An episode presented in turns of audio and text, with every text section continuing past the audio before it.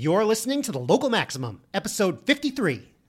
The predictive index was actually started back in the 1950s, and now I can offer the behavioral assessment which you took. Tell us what you found. So, looking at the results. Time to expand your perspective. Welcome to the Local Maximum. Now, here's your host, Max Sklar.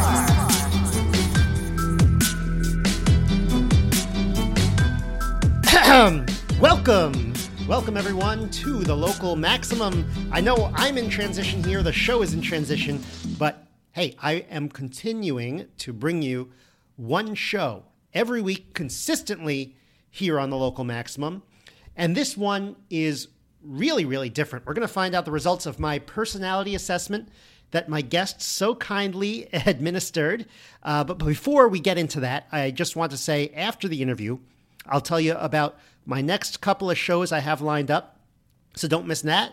And I'm also going to tell you my assessment of my assessment. Uh, that means my thoughts on on how I was uh, how I was rated. No, that's not right. Not how I was rated. Like uh, um, basically, it was what my working styles are and what you can expect from me, how, how I can react to different different projects and different events in the workplace. And that's kind of what I got. And so it was hard to react. Uh, you'll get my reaction on the spot, but uh, you're also going to get my thoughts on what was accurate after a few days at the end. So here's the reason why this show is different. You're probably used to hearing me being a lot more confident and in control, like in control of the show's content. And sure, I outline this thing. It's my show, it's my guest, but we're discussing here some very sensitive topics. We're discussing our working styles, our personal habits, uh, which in some cases may be um, looked down upon by certain groups. So you're going to hear a lot of nervous laughter here, just like that. I think I think you're going to hear a lot of that, a lot of repeated words. It's uh, man, and it's right after my big blowout going away party at Foursquare with Chris. So this timing thing, it's really crazy timing. So it's really fascinating to listen to this one. But as a couple of focus questions, because as you know, we might be all over the place, but as a couple of focus questions, you'll be getting intel on the working styles for me and my now twice former coworker, Maryam, and local maximum guest. Um, at least those put forth by the assessment. So, a couple things to think about as you listen to this. Number one, do you share these traits or do you have different traits? And number two, is this what you expected or not what you expected, given you're listening to past episodes of the local maximum? Uh, if you want to hear the one with Maryam, that's episode 45. But if you want to hear one with me, that's basically all of them. Uh, so I'd like to hear your thoughts, localmaxradio at gmail.com or through the website. Um, I think I've gotten to all of your emails this past weekend, and I'll give you some more of my thoughts after the show. By the way, if I didn't get to one of your emails, uh, please email me again because it must have fallen through the cracks. All right. My guest today is Swati Doshi. She is the founder and managing director of Human Results, an HR consulting firm. Formerly, Swati spent eight years at Google. Well, there's Google again, episode 45, folks, but this is not all about Google. She worked in the people operations division there, and she did a lot of stuff before that. She has many years of experience working to optimize talent. You can read all about it on the show notes page at localmaxradio.com slash 53. All about Swati on the show notes page, localmaxradio.com 53. Let's bring her up. Swati, welcome to the show. Welcome to the Local Maximum. Thanks for having me here. And hey, Maryam. Hi. Hello Thanks, again. Yeah, thanks for coming, joining today. Uh, I should do this more often. I should just invite people at Foursquare. Well, that's not going to happen anymore. but but uh, I should invite coworkers to come down and uh, join the show. I don't know. It's uh, I think it's because I got the extra microphones. That might help. Uh, it's good that we both made it today because I had my going away drink. So we're recording this today. I know that by the time this goes out, it's going to be next week, and I will have started at Luminary Media. Uh, but um, we're recording this today on Friday, February 1st. It's my last day at Foursquare.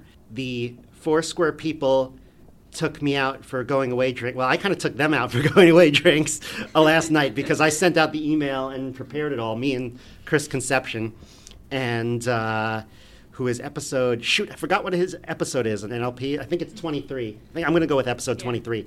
And um, Also, his last day at Foursquare. Oh, God, yeah. Uh, well, that, that's. Uh, Maryam, you're going to have to uh, field all the NLP questions, even though you just got back here. you're the only one who's working on it. leaving and making yeah. me the NLP expert, despite having zero, like, uh, despite having zero academic experience in NLP. But I learned everything that I need to know from y'all, probably. Yeah, yeah, yeah. and and we won't be too far. Um, but yeah, so what? That, we were out till like one in the morning, so I'm really happy wow. that we both made it. yeah, and it's really freaking cold out there. It if is. you haven't noticed. Okay, so um, let's get back to our guest. We're going to get into the personality test that uh, you gave me and Maryam. I'm really excited to hear the response. I have no idea what it's going to say. I have no, I, I didn't even look into like you know, the possible things it could say or, or what it's for. So I'm, I'm just going to be totally surprised. But first, uh, tell me, how did you guys meet each other? Yeah, so Maryam and I actually met because we were both speaking on a panel um, about imposter syndrome yeah. at Pursuit, which is a nonprofit helping those that are underrepresented get into uh, learn technology and coding skills. Okay, and w- so what is imposter syndrome? So, imposter syndrome is something that all high achievers, people who have achieved success at one level or another, feel like they're being a fake or a phony and they're going to be outed and discovered. And what tends to happen is people will either over prepare or procrastinate. And I definitely procrastinated a bit for today. I think it's so hard because when you hear, you know, when you're in a field like machine learning, or software in general, you're always hearing about all these frameworks that people are using. Um, well, and people go at a million uh, a million words a minute talking about it. All these different algorithms that people are using. Oh, haven't you heard about? Like I was talking about reinforcement learning um, yesterday, and I, I spoke about it a little bit on the program, but I've never done that before. Uh, but uh, um, I think it's very common in software, uh, just because there are so many things to know and you always have the new kids on the block with their with the whatever the new hot technology is, and you're like, oh crap, I didn't learn that. All right, anything else about the panel? I want you to tell me a little bit about what you do. Yeah, yeah thanks so much for having me, Max. Um, yeah, you had asked what Human Results is. We're an HR consulting and coaching firm that brings talent optimization to life in organizations to bridge the people strategy to a company's business so, strategy. Uh, let's talk about what that means for people because yeah. we, we, we talk a lot on the program about we do machine learning um, and, and data science topics. I kind of have some interesting guests who have some things to say about those topics.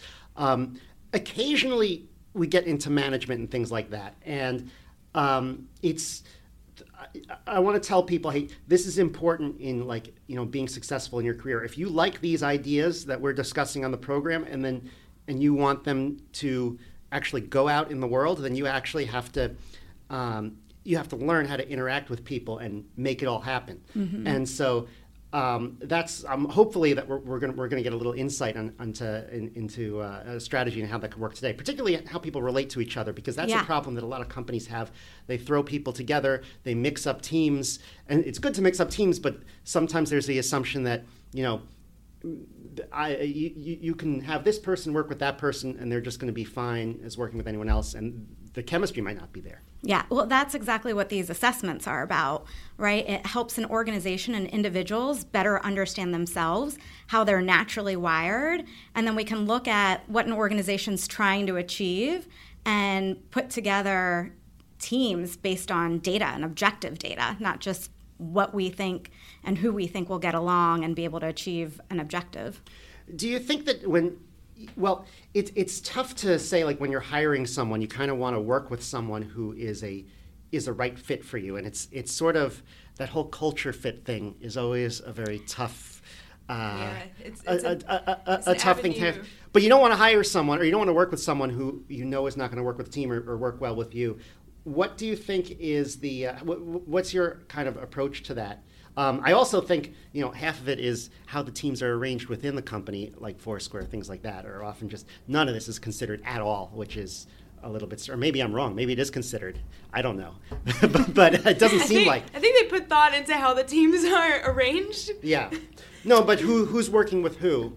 It's well, we're certainly not taking personality tests. I don't know. I feel like there's always so much stuff to do, and it's like we have to execute on our roadmap that the um, the uh, team mix Yeah. is not thought through, and sometimes it ends up working very well, uh, and sometimes it ends up working not as well. Yeah. Well, that's the thing. Like the first step in hiring people, right? People are going to, you know, we look at their resume, right? And that's kind of like the briefcase part of it. And people are going to show up and tell you what you want to hear if they really want the job based Sure. on their values and interests. But how do you get behind the true wiring of someone? And that's where assessments like cognitive assessments and behavioral assessments which is what you took um, shows us you know the objective data and helps us get rid of that unconscious bias that naturally exists and so we don't hire people purely because we like them and get along with them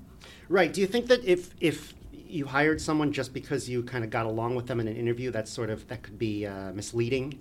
Have you seen that, or do you think it generally lines up with how the you know how the the assessment you know I does think studies have shown that if we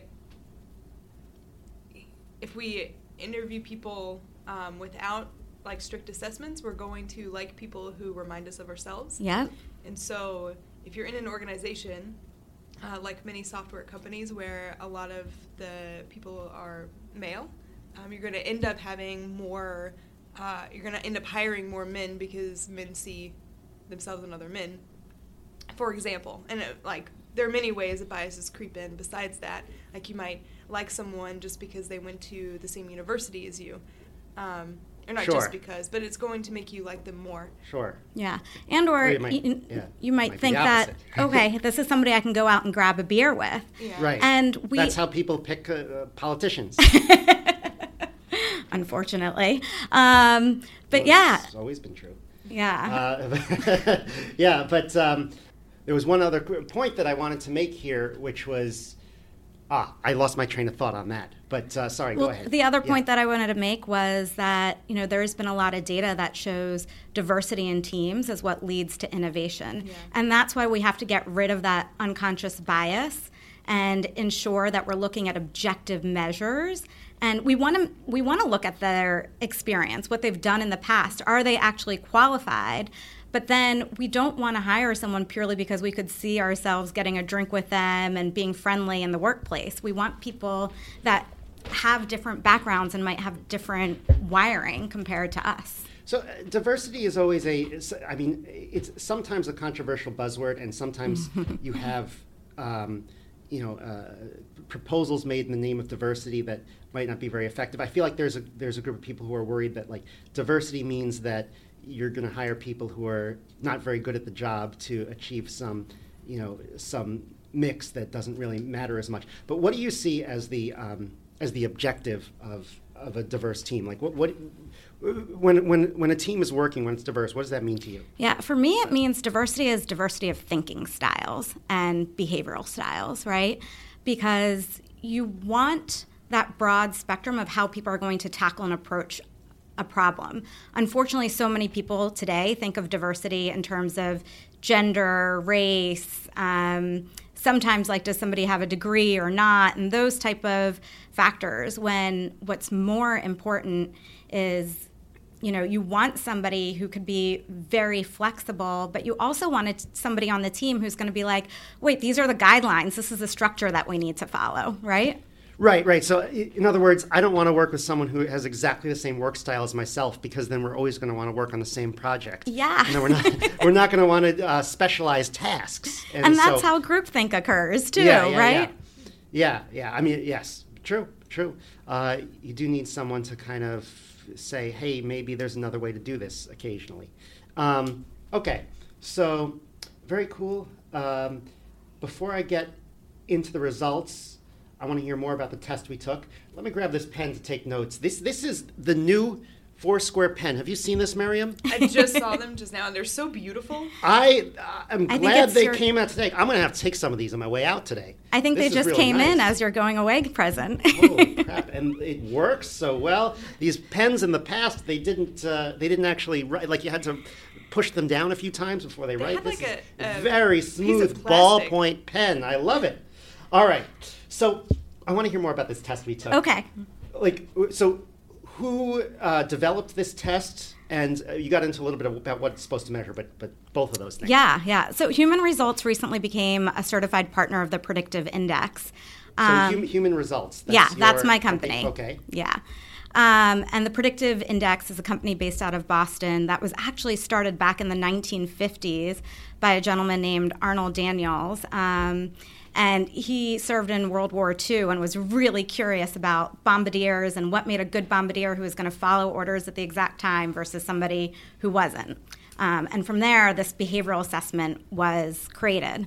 And now I can offer several workforce analytic tools such as the behavioral assessment which you took, a cognitive assessment, and there's also a job assessment to help bring those objective measures into hiring. So this is a, a behavioral assessment, and was this is this the one that was created many years ago, or is this kind of an updated one? Yeah, no, it was created many years ago, and the companies invested and fueled millions of dollars into putting technology behind it, um, changing the words, getting third party assessments, and con- continuing the validation um, and rea- reliability studies. So how how has this been like validated and studied in the past on you know in terms of accuracy or helpfulness in terms of you know what it can do for an organization or just to help people understand themselves yeah so there's been over 500 studies that have been done where they've partnered with companies and looked at specific roles to ensure that the behavioral assessment measures what it's supposed to measure, which is how somebody's going to show up in the workplace and what behaviors we would expect in a role. For example, we might want a sales executive to be able to go out there and, you know, knock on doors, open doors, and be a little bit flexible when they're, you know, um, sharing how a company's product or service could help clients meet their needs. And engineers, tell me a little bit more about what do you think a typical engineer should show up like in the workplace in terms of behaviors? Well, I don't, I don't, I wouldn't say that there's a specific answer, but I, uh-huh. I was out. You may have heard, Maryam and out. We're, we're out with uh, all our engineer friends last night at to one in the morning, getting what fried chicken was that? What was that place? Yeah, Blue Ribbon Fried Blue Chicken. Ribbon fried chicken. And I listened to them talk, and I, first of all, I'm really happy to work with that group of people because it was like I sometimes I feel like I work at the uh, I'm like in the NBA of engineers, and they all have totally interesting things to say about lots of different topics, sort of the stuff that we do in this uh, in this podcast. But it's totally the opposite of what the um, uh, of what the stereotype is. Sometimes I think sometimes the stereotype of an engineer is someone who is like like not aggressive, but maybe like um, kind of off-putting and always putting someone down mm. and always giving like these um, very uh, um, what am I trying to say roundabout uh, jargony responses to like get people off their back and so huh. I, yeah I do feel like there's a there's a popular conception uh, as an engineer as kind of a kind of someone who's annoying to work with and I was like That's listening a- to everyone last night and I was like I love these people. They're talking about movies. They're talking about uh, uh, I, I, I don't know what was going on, but it was just uh, there were more interesting stuff than that. But it was just um, oh, these are just really interesting people who um, who can relate to people. Yeah, well, that's a terrible and are very good problem solving. Yeah, absolutely, and that's a terrible stereotype. That's definitely not what I've experienced it's, of the engineers I've worked with. Yeah, it, you know what? It's like. Um, who, who it's like Jimmy Fallon's guy in Saturday Night Live. I know. You saw his like his like IT guy. That's the that's the that's sort of what I think of as. Um, anyway, yeah. I know I I um. I know some people who might fit that stereotype. But, but like, if we think about an engineer, grumpy, grumpy, yeah. Let's think about an engineer at like right. a large established company, yeah. like IBM, working on a product that's existed forever. Or let's say, yeah you know, what are some of the behaviors you would expect them to have mm-hmm. in a workplace compared to an engineer that's going to Luminary, um, right. which is a growing startup? Yeah. That's an interesting question. I think, I mean, I like. I, I like an environment that's more fast paced. Mm-hmm. I like to think that I'm getting something done. You know, one of the things, one of the most annoying parts of my day is like waiting for the train and waiting for the elevator. I just feel like there's I, I feel like I got to keep going. And it doesn't mean I don't like downtime. It's no, I rest a lot and I got a lot of downtime, but I like I always feel like and it's a problem sometimes because I feel like that's that's what addicts me to my phone because I need to keep having something else to read. Uh, but um, I, I I guess I want to feel like I'm pushing things out a lot, Mm-hmm. and um, I don't like a lot of bureaucracy, and I don't really know exactly what it's like to work at Google. I spoke to Maryam about that for 90 Yeah. minutes, and it's probably not exactly what I'm thinking. Um, and I- I've been to a lot of these offices. They look like wonderful offices. They look like wonderful places to be uh, in terms of your environment. But I don't know. I could just like I walk into Luminary, I could just feel the energy, and so that's why I have a kind of a good feeling about it. Yeah. And somebody at IBM, they're probably not shipping product as often, and they probably have to follow a lot more stabilized rules and procedures and policies, Sure, right? sure. Yeah. Yeah. Well, I, It's- there's have some people more- at uh, someone at Luminary who used to work at IBM. Maybe I'll talk to that person. Yeah, Try to yeah. It would be interesting to see and compare your behavioral assessment to them Yeah. and like what the changes are. But Yeah. we can dive into your results Okay. soon. Well, okay, but first I want to talk about. Yeah. I want to ask another question about the test. Sure. Um, Assessment, So yeah. ass- assessment. I'm sorry. No. I'm I'm just very. I'm calling a test. I sat down to take a test. Okay? No, I'm a good test taker. It definitely doesn't Oh. feel like a test. No, no, no, No. It's not like it. Yeah. Okay, so I, I- I just want people to get an idea of what it was like to take this thing because it was only what five minutes, and I was Yeah. really surprised at how quick it was, and it was essentially what two pages. Yeah. And it, each page had a list of words with a checkbox, and they were words like, "Are you analytical, patient, uh, engaging, neat?" I definitely didn't check that one. Um, but it was like, you know, okay, one of them was just how do you perceive, how do you think others perceive you, and how do you perceive yourself? And I thought that was an interesting way to think about it because there's kind of like a, a diff in there Yeah. where there is certain things that other people perceive me that way and I am that way versus um, you know when, when you only have one I feel like those are the interesting ones where Yeah. people don't perceive me a certain way but I think I'm that way and then people perceive me as a certain way but they're they're wrong um, a type of thing so so neat I don't think I, don't, I wouldn't I, I wouldn't click messy either but I just don't think I have either of those traits um, uh, I I do like I do like neat workspaces, but I just never build them myself. So I don't. um, yeah, I think um, I didn't put off reasonable because I to me that was like uh, that was an interesting word too because it was like if someone says, "Come on, be reasonable," you're not going to say, you know, no, I'm not reasonable, but it's like I just wouldn't describe myself that way. I feel like there's a it like kind of cuts off the sort of uh, dream big dreams aspect to what certain people want to do, like Oh, yeah. entrepreneurs want to do. Yeah. Analytical, I did put. I, I think I am analytical uh, as much as I talk about like you know Bayes rule and stuff on this program. So that was that, and, and that was one where that matched up. I thought people would would put me in that um, in that group anyway. But overall, I'm not entirely sure which one I checked, and I'm not entirely sure if I took it again if I would check the same ones. Yeah, and so same. I was wondering how you felt about that. Like, do you think that uh, people is this test constant like as you take it? Because I do have you know when I take the Myers Briggs tests, those are sometimes change a little bit. Yeah. Um, as, as I take them Yeah. different times.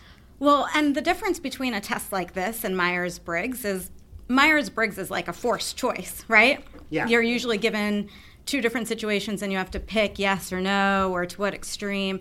Where this is like pure opt in. And what the studies have shown is, and we measure three things we measure yourself or your natural DNA or wiring, your self concept, um, how you think you need to adapt or show up based on what people think of you.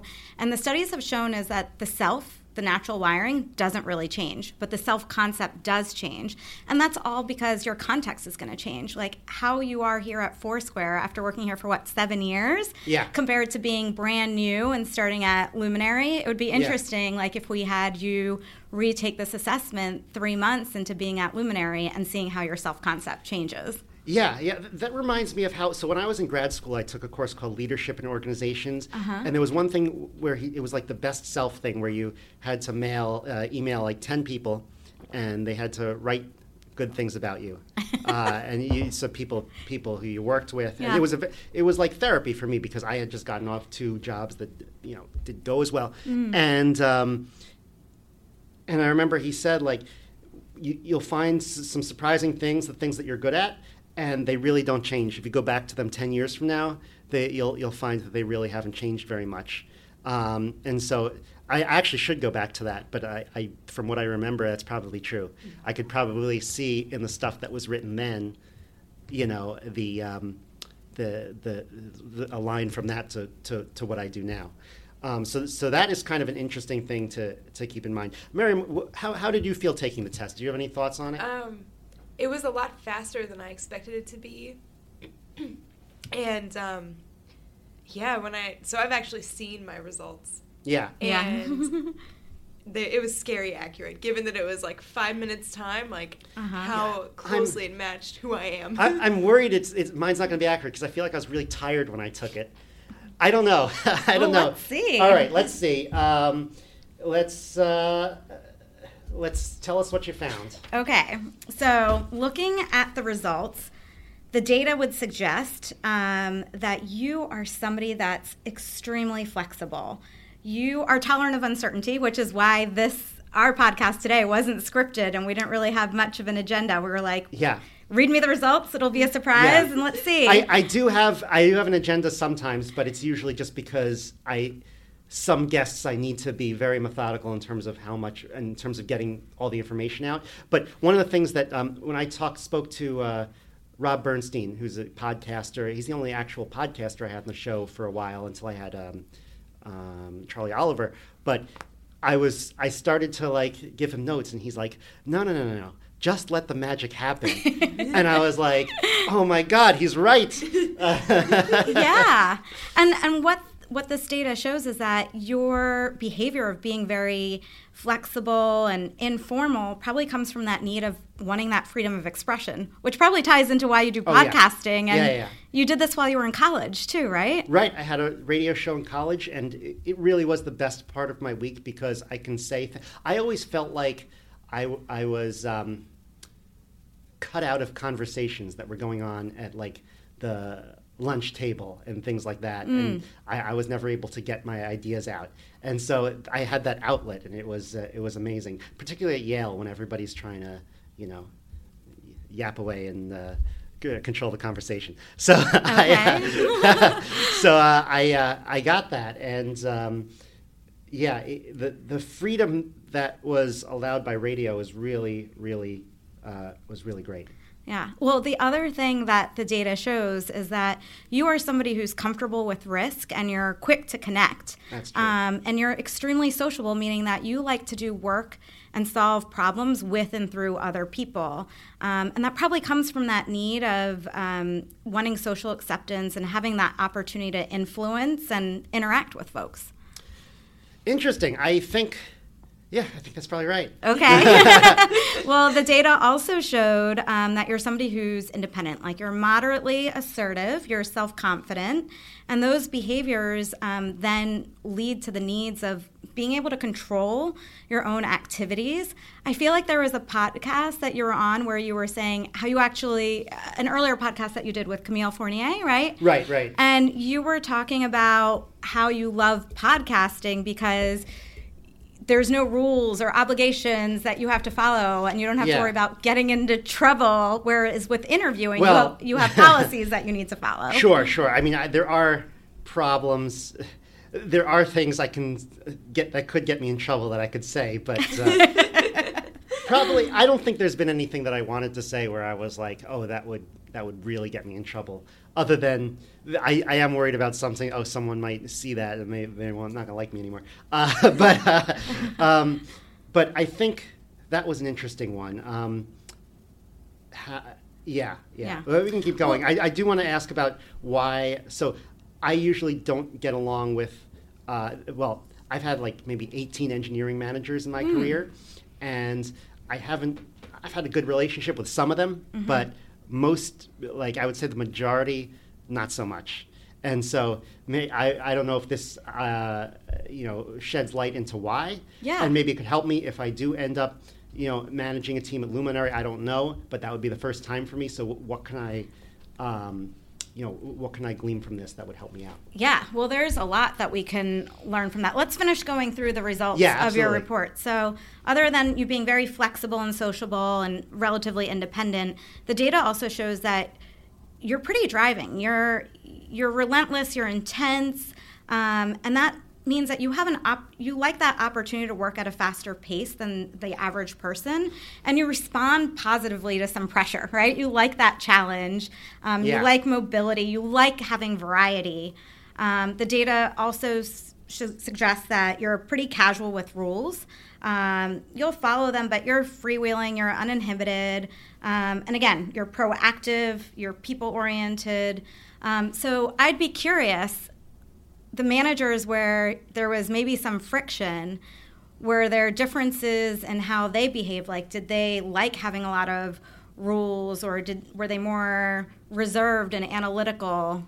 Um, probably yes and yes. I'm going to have to think of a specific example. Yeah. I mean, if I could go back to very early in my career, like pre, um, pre Foursquare, um, it was definitely about. Uh, it, it, was definitely about um, imposing imposing rules, but also like having a one-on-one and them giving me a speech. This happened at Foursquare too. It's not. I don't hate them for it, but it's like I. I don't like when people get on their soapbox and give long speeches, even though that's what I do every week on the show. but like in a one-on-one, I But feel you don't like I don't know. I, no, I need to have a little bit of a back and forth. Yeah. Uh, about about uh, about what's happening, um, and um, yeah, I don't need a speech about. Uh, you know, I don't need a long speech about you know how we're going to do uh, how like how how the meeting structures are going to take place. I don't know. It's um, there. I feel like there's a lot of cases where I interpret what they're saying to me as um, as uh, condescending. And I don't know if they mean it that way, but sometimes it, I, I get out of uh, some of those meetings. And I'm not talking about anyone in particular, but I'm, it, it happens a lot where I'm like, oh, that just felt so condescending. I really, um, I'm not happy. Yeah, well, if somebody is being condescending, I don't think Yeah. anybody would be happy with that. Yeah, but it just, I feel like it affects me more. I don't know. Yeah. It like, it, it, it, it can't be the case. I don't know. I feel like I am, I pick, pick up on that more and it affects me in a very negative way. Yeah, well, because you are somebody who likes to do work um, with and through other people, and you need that social interaction with someone, and you're somebody who needs to probably speak to think, right? And Yeah. some of these other managers were, it sounds like, I think- berating you for that, but I, I think aloud. I think aloud a lot. And I do this on the show sometimes, Yeah. and I say things sometimes that aren't a fully formed thought. So if someone's going to jump on me and tell me how wrong I am, it's like I'm getting to it. I'm just trying to. Uh, I'm just trying to like go. Like find all of the not all the wrong answers, but all the like potential Possible answers. answers, Yeah, yeah. before I before I make a decision. Yeah, and that's because you're innovative. You want to think through all the different possibilities, right? Um, versus just like narrowing straight on an answer. Where, Maryam, if we look at your profile, Yeah, let's look at Maryam's because Yeah. so Maryam and I we've done a few projects before. Yeah. They've gone very well. Yeah. I love working with Maryam. So why do you think we get along? But also like let, let's let's go into Maryam. Yeah. So, Maryam, your results kind of showed us that you are somebody who takes a little bit more time to connect, right? You are somebody who is moderately patient, stable, and that comes probably from your need of wanting that long-term affiliation. And maybe that's why you came back to Foursquare after being at Certainly. Google. Although I should say I have that I have that long term affiliation with Foursquare as well. Yeah. I mean Foursquare is kind of a special place where we, I don't know we really feel a connection to it. Yeah, it's uh, regardless of what ha- even even though I think we got into it for different reasons than what we're doing here now. So Yeah. we kind of feel. Um, yeah, we kind of feel back to the old days. I do. I do like to think of myself as that risk taker, but then I look back and I'm like, I could have gotten out a little earlier, you know. but there was always something keeping me here. Yeah. And that's where we have to always look at context Yeah. too, right? Yeah. Um, and Maryam, the data also suggests that you are quite collaborative. You are accepting of company policies, you're accommodating, cooperative, and, and that need that comes from needs of um, reassurance, encouragement. You probably really enjoy having harmony in the workplace. Yes. Um, and you're somebody who's, you know, we talked about how Max is somebody who is very proactive, and I would say you're. The data suggests that you're somebody who's more responsive, meaning that Yeah. while Max really enjoys variety in his work, you kind of enjoy that consistency of some repetitive work, and you're tolerant of other people and, and cooperation with folks to get an end goal accomplished. Yeah. Um, the data also shows that, you know, again, that you're reserved, you're very persuasive and analytical. Um, and while you are people oriented, you're a little bit more matter of fact. Um, and while you're Wait, what does that mean? so she, you know, Maryam will probably tell you what she's really thinking um, and isn't going to bounce around and um, especially if there's a big thing that needs to be accomplished she can be either task or people oriented where max you're a lot more people oriented so you might think of you know think for a while before you tell somebody that something's wrong or not necessarily going the way you want them to go, where Maryam is maybe going to be a lot more straightforward. Is that true What true? do you think that? Yeah, I think it's true. I think it's true. Yeah. it's true for me. I'm very extra cautious on that side. Yeah, yeah. Um, and it, the data suggests that Maryam is also somebody who's very precise. Um, you're serious and you're informal. Um, you're, dilig- you're diligent and tolerant of uncertainty, and that comes from you know the need of wanting to understand rules and regulations and having some of that freedom from rigid structure. You need to have that specific knowledge of a job and but still have that freedom of expression. So, Yeah. yeah, I, I have a few questions. That brings Yeah. up like a few questions about this test in general, and I don't know if you have any. Assessment, It's going to be very difficult for me to get this right. that's fine. this is part of my not following the rules. Uh, but, uh, unless you have any questions about yours, then we, we can. But I, I do want to ask, like, what do you think is the typical? Well, you're probably going to tell me there is no typical engineer, but Yeah. what you, what what do you is there are there any patterns that you find a lot in uh, software engineers, m- machine learning engineers, or like as opposed to someone in sales, say, or someone in HR? Yeah, yeah. So let's take somebody in sales, right? We would Yeah. probably expect them to have that really high desire to get work done with and through other people, that measure of extroversion, right? And we're also probably looking for somebody who has that flexibility, um, that drive, not having a high drive to conform to rules and structure.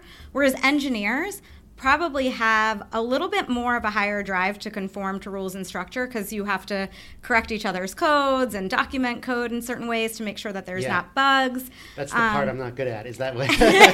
That, that showed up, didn't it? Well, the data shows that Yeah. you are somebody who has um, a fairly high drive when it comes to decision making, that you're really objective. Okay. Um, and you like collecting data and facts. Where someone like me, I'm a lot more subjective, right? I kind of rely, I look at shades of gray. You kind of look at black and white.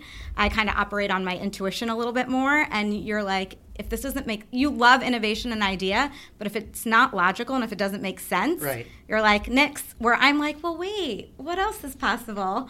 Um, and that's kind of what shows up in salespeople, right? Because they want to understand what's a client's problem and they want to explore different solutions. Where um, what I've also found with engineers and working with engineers, when it comes to that drive to do work with and through other people, it's not as high. It's usually a lot lower. And they might need, if we're brainstorming and talking about ideas, they probably want 24 hours Yeah. to think through a problem or a solution and then Yeah. come back the next day. Yeah, it's interesting. So I, I have a my work style on, on coding is actually a lot different than what most programmers I think would would suggest. Which is a lot of people suggest you design it first, then you code.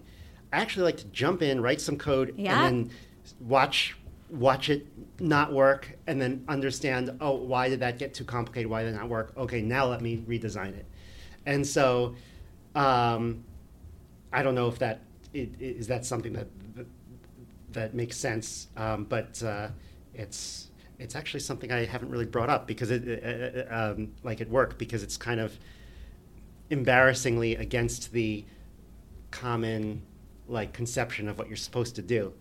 But uh, But that's where but- innovation comes from. Yeah. That goes back to Yeah. like that diversity in thinking styles, Yeah. right? So if we had a team of engineers that were all like you, we'd be in trouble in terms of getting a product shipped. Yeah, yeah. But like it's probably one of the reasons the two of you have such a great working relationship and style because while you're wanting to go out there and do different things, Maryam's going to like bring you back and be like, "Okay, what's the overall goal?" Yeah. right?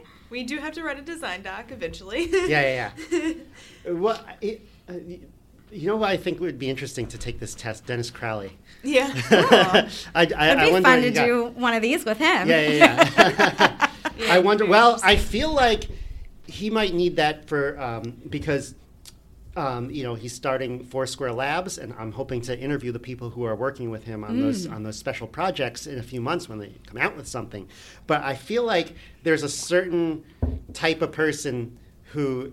Um, who, who is good for that kind of work, like MarsBot, like what I Yeah. like what I did, and so that could be an interesting discussion at some point.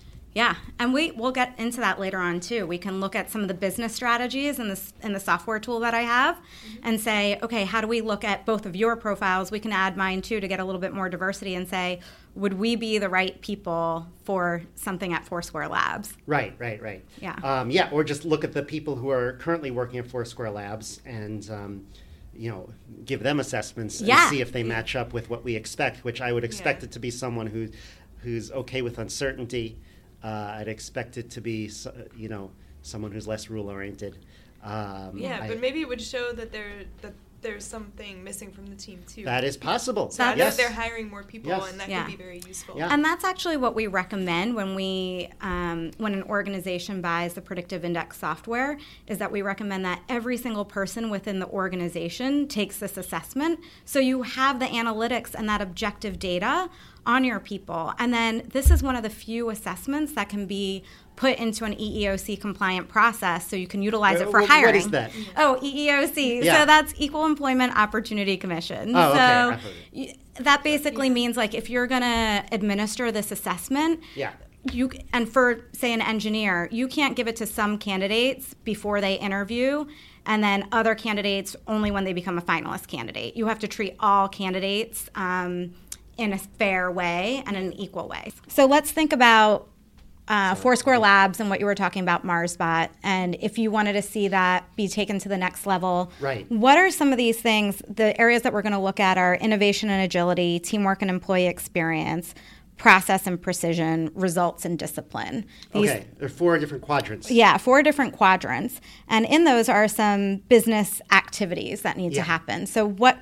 Why don't you and Maryam tell me which things you think need to take place on a team that's working on taking MarsBot to the next level? Well, uh, it would be Developing new products for sure. Sure, sure. Okay. And well, implementing change, but it's always ch- like, yeah, of course it's a change thing, and and it's got to be agile, and you got to take actions. I don't know. I like all of them except for. You Of course you grow, do. uh, grow rapidly. uh, Yeah, because the 'Cause we know that- Yeah. grow. Okay. yeah. it's- well, I feel like grow rapidly is the last thing. Like for this podcast, uh, for example, I'm working on kind of building the audience slowly and building up my library of shows, but I don't need it to grow rapidly right now. Yeah, and So- Foursquare Labs isn't trying to grow Right, rapidly. right. So if we had to deprioritize one, I would say deprioritize Let's- that one. Okay, Yeah. so we're going to get rid of growing rapidly. Yeah. Okay, what about under teamwork and employee experience? um, increasing team cohesion, foster. I'm, I'm just reading them. I'm not Yeah. saying which ones. Definitely empowering employees. Empowering Yeah. employees. No, it's got to be the whole like, hey, you want to do something crazy, you go do it. Type Okay. Of situation. yeah. Okay, Um, and then Increasing employee loyalty too. is Um, that important for this? I could see that. Okay. I, I don't know if it would be. Um, I feel like that's part of the the goal of Foursquare Labs to give people um, Yeah. an outlet to work on products. Yeah. Um, like Okay. consumer products, not just Okay, B2B okay. stuff. Okay. um, what about process and precision then? Um, definitely not enforcing standards and rules because that's about. Uh, Yeah, it's like the opposite. Yeah, uh, it's definitely not about increasing accountability or increasing predictability. uh, or I don't think there's any of this. Okay, we so have then let's no look- process. and um, what about results and discipline? um, Uh, delivering results. yeah, yeah, you've got to make a, you've got to make a good prod- product for that, um, and Improving competitive position. Kind of. Yeah, I, I would I would put that in because I feel like you need to have, um, you need to actually build like the best product of its type. Yeah. Yeah. Um, and, and it has to be someone has to be like, wow, no one else is doing this. Yeah. You can't just build a second rate uh, something a project that some other company already did. Yeah, Okay. So true. Great. Yeah. So if we look at these results, right, against the four quadrants, and we Okay. map your um, behavioral assessment and Maryam's behavioral assessment, we find that okay, Max, you're going to be leading and the loudest voice when it comes to innovation and agility, and it's a good thing Maryam's on the team because she's going to help with the teamwork and employee experience. But if it's just the two of you, we're in trouble because just as important as teamwork and employee experiences, so is results and discipline. And neither one of you are very strong when it comes to results and discipline. So you need to hire a product manager. And how are you going to find Yeah. that best product manager? Because there's there could be a product manager that's like you, and Yeah. this is why assessing everyone at Foursquare would be so important because then you can go and look at the internal candidates that are product managers that have that rules and discipline. Yeah. Right. Well, I, Marissa, who I interviewed on episode, um, oh shoot, I should get this uh, right because I want to. I think it's episode twelve. Yeah. Uh, she was a product manager on MarsBot, um, and I just wanted to point that out. So, localmaxradio.com slash twelve. I'm just mentioning. All. so yeah, this is basically how human results brings. and, and I kind of think she brought some of that in there too. Yeah? I think if you listen to that episode, you'll see. Yeah. Oh, cool. I haven't listened to that one. Now I'm really curious. Yeah. Um, but that's essentially how human results brings talent optimization to life to Yeah. match that people strategy to business strategy. Because you can have a business strategy, but in the end, it's people that need to execute, and you have to have the right people in the right seat to get those business results. Yeah. And you can't sit there guessing as to what teams, and you can't just do a mishmash and be like, I think these people will work together well, right? Yeah. And this is where you can have Well, objective data. I feel like it's uh, for for many companies. It's just names on a spreadsheet, names and like title, like like like like this is uh, you know Mr. B and he is a front end engineer, and this is so- and you, you get pigeonholed, and there's no.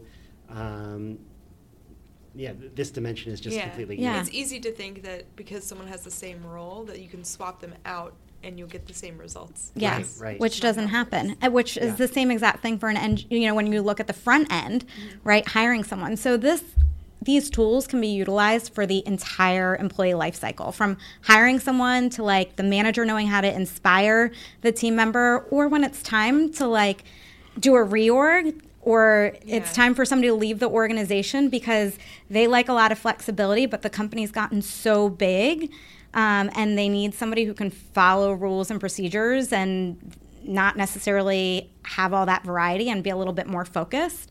Um, all this data can really be helpful. Fantastic.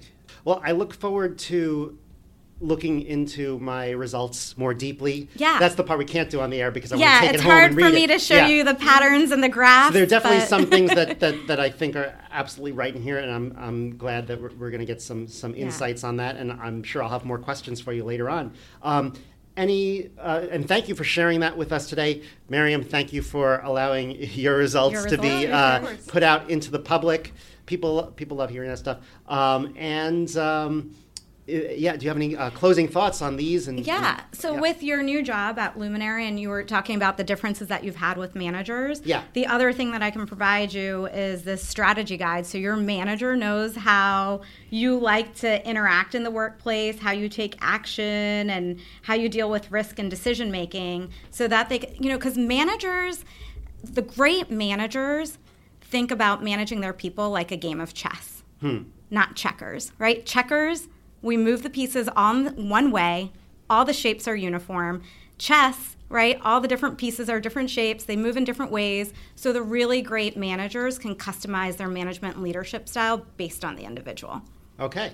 Well, that's uh, that's something that I think managers should be doing. Yeah. Uh, all right. Um, any, uh, where can people find more about this assessment and where can they find more about you? Any links or information you want to give and uh, give us your, your final closing thoughts? Yeah, um, well, they can go to humanresults.com and write to me at info at humanresults.com, and I'm happy to send them a link to this assessment and walk them through it. Happy to do that for your listeners.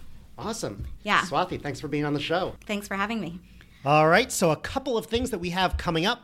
Next week, we're going to hear the rest of the conversation that I had with Aaron last week, and this is about the coming of the 5G cellular networks and what implications that might have. Also, what is 5G? I, I didn't know. This is a little bit outside our area of expertise, but we researched a little bit. We looked into consumer electronics as well and how it fits into everything else we've been talking about here. So that will prove to be a, a fascinating uh, discussion. That's next week. And then hopefully, the following week, I have author David Auerbach, who wrote a book called Bitwise.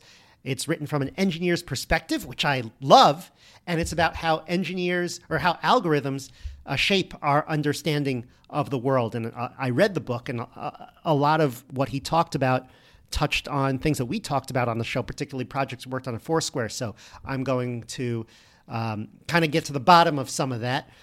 So now that I've had a few days to look at these results and listen to the recording that you just heard, I think that they were mostly right. There were probably a few check boxes that I would change if I took the assessment again. I mean, after all, I think you're in a really weird head state when you're changing jobs. So I think uh, a few, uh, I think that could explain why a lot of the uh, in the few areas where the personality assessment was off, I think that that could be explained by by that. But the ones that were definitely spot on, though, which were most of them, um, was the need for freedom and flexibility. That's a big one for me, and freedom of expression, basically, to put my soul into the products I build, which is you know something that comes out on this podcast and something that comes out in, in the products I build software as well. And I think that fits me correctly.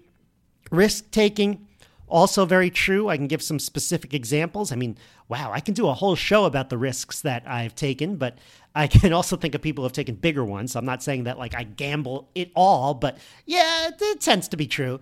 And the other one is having trouble with rigidity, rules, and process, which is really it, is really important on an engineering team. So hopefully, I have some teammates who can help me with that, and that's why I kind of sort of fall away from you know fall into places like Luminary and and uh, fall away from companies that get too big, uh, and, and, that's definitely true as well.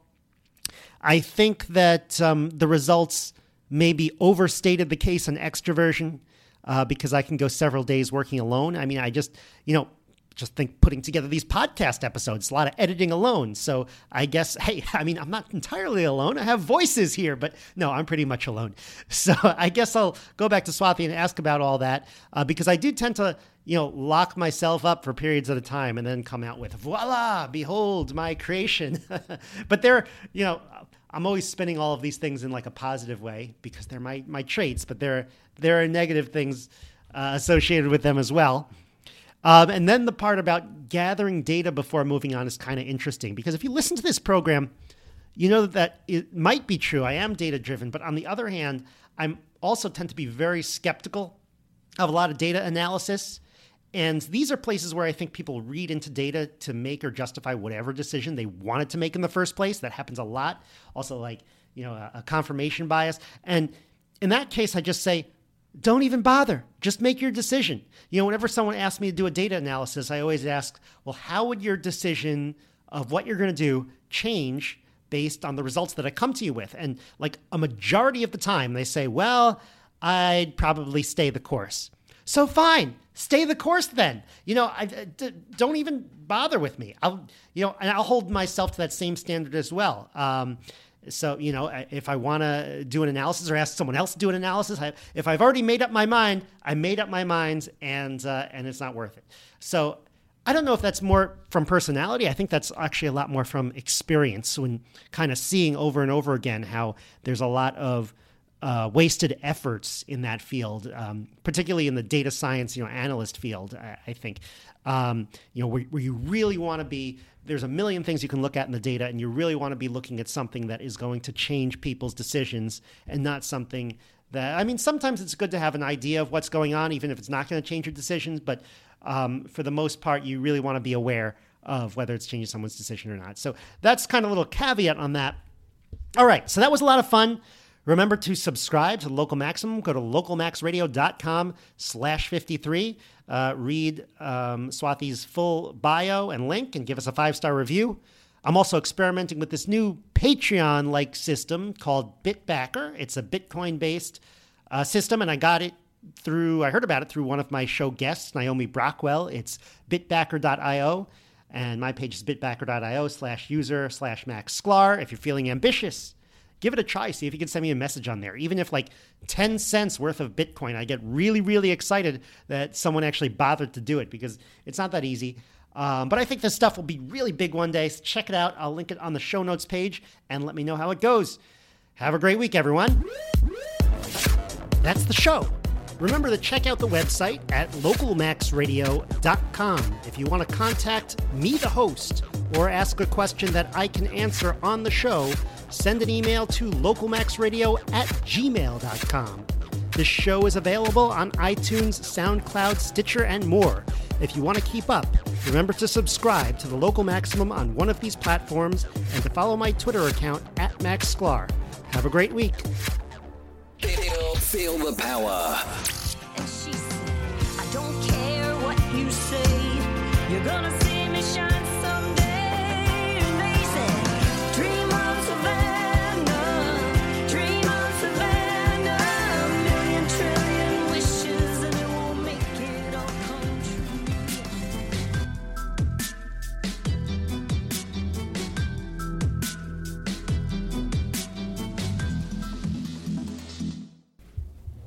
I, I got to go in a minute because I've got to do. I've got to get my annual review. Did you know that I'm getting an annual review? You on my last are on your last day. I, I can. Um, this is an interesting situation. Uh, My, manager asked me if I wanted an annual review. I was like, sure. Are you sure it's not an exit interview? No, I, I've done a ton of those already. Wow. Uh, it's it's an annual review, and I'm like, well, why not? Why, why not actually see what they wrote because they already Yeah. wrote stuff. I mean, it's But- useful to get feedback. Yeah. Yeah, it will set you up for success, and and then you can take these results and be like, oh, that makes sense. That's what Yeah. this assessment Yeah, yeah. already showed.